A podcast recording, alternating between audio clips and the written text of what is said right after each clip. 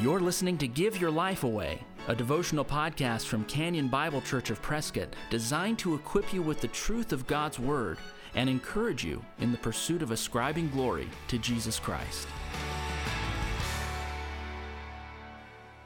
Today on the Give Your Life Away podcast, I want to highlight for you four prayers to pray for people that you love.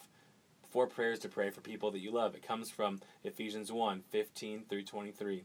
Paul writes this For this reason, because I have heard of your faith in the Lord Jesus Christ and your love toward all the saints, I do not cease to give thanks for you, remembering you in my prayers, that the God of our Lord Jesus Christ, the Father of glory, may give you the spirit of wisdom and of revelation in the knowledge of him, having the eyes of your hearts enlightened, that you may know what is the hope to which he has called you, what are the riches of his glorious inheritance in the saints, and what is the immeasurable greatness of his power toward us who believe, according to the working of his great might, that he worked in Christ, when he raised him from the dead, and seated him at his right hand in the heavenly places, far above all rule and power and dominion, and above every name that is named, not only in this age, but also in the one to come.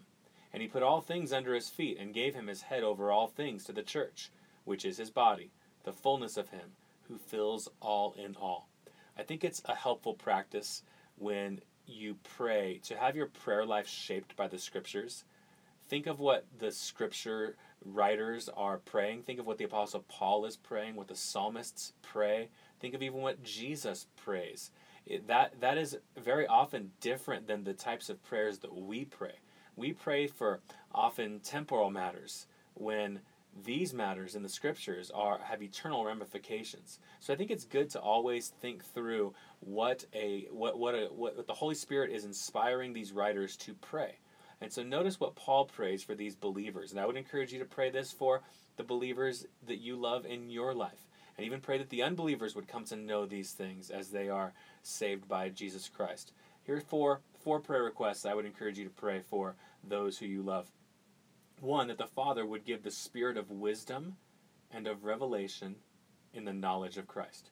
That the Father, God, would give the spirit of wisdom and of revelation in the knowledge of Christ. So, very practically, it means that you're praying for people that you love, people in your church, people who uh, you, you want to see thrive in Christ. You're praying that they would have a greater knowledge of Jesus Christ and that that would give them wisdom for living so that as they know him more, know what he's like, know how he responds, know what he says, know what he commands, that that would give them a greater amount of wisdom to live life for the Lord. Secondly, you would pray that their heart would be enlightened to know the hope of which he, to which he's called you.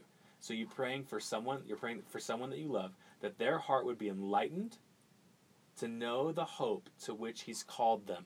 So you want them to understand Christ has called me out of something to something else, out of darkness into his marvelous light, in the words of 1 Peter 2. You want them to understand how special it is that they've been called away from something evil and horrible, this world, to something great and glorious, Christ and his kingdom. So you want them to appreciate where they stand in greater measure as every day uh, passes. You want them to uh, appreciate where exactly they stand before Christ. That produces a heart of thankfulness, and that, that's the heart that you want to see in people that you love this heart of thankfulness because of where they stand and what Christ has called them to. Number three, here's another prayer request. You want to pray that they would understand the riches of his glorious inheritance in the saints. You, you want them to be excited about what they are going to have in heaven. You want them to be excited about the, the abilities they will have in heaven to serve Christ.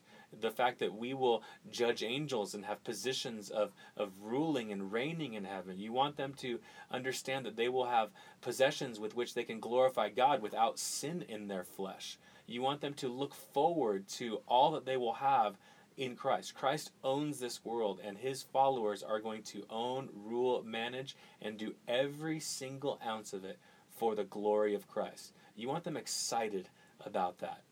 Number four, you want to pray that they would understand what is the immeasurable greatness of his power toward us who believe according to the working of his great might. Here's a prayer request that you pray for people that you love, believers who, who understand that they've been saved from sin to Christ. You want them to understand how much power they have. You don't want them to feel like sin is always going to win. You want them to know the power they have, the same power that raised Christ from the dead. So I was having a conversation with, with a young child a few days ago, and he was concerned because he feels like there, there are two people inside of him one that wants to sin, one that doesn't want to sin. And one of the prayers that you pray, you follow along with Paul here in this argument in Ephesians 1. One of the prayers that you could pray for this young child is that he would know the power that's available to him if he is in Christ. You can conquer the enemy. You can conquer the forces of evil through Christ. And this is something that we want other believers to know. Pray with confidence, pray with boldness. Be eager to live this life, to kill sin, to live toward the Lord Jesus Christ. You have power to do that. And that's something that all Christians should know and pray for one another.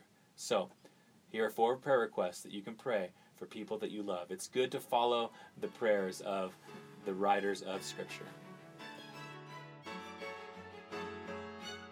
If you've been encouraged by the Give Your Life Away podcast, please share it with a friend. And if you'd like to get in touch with us, you'll find us online at canyonprescott.org.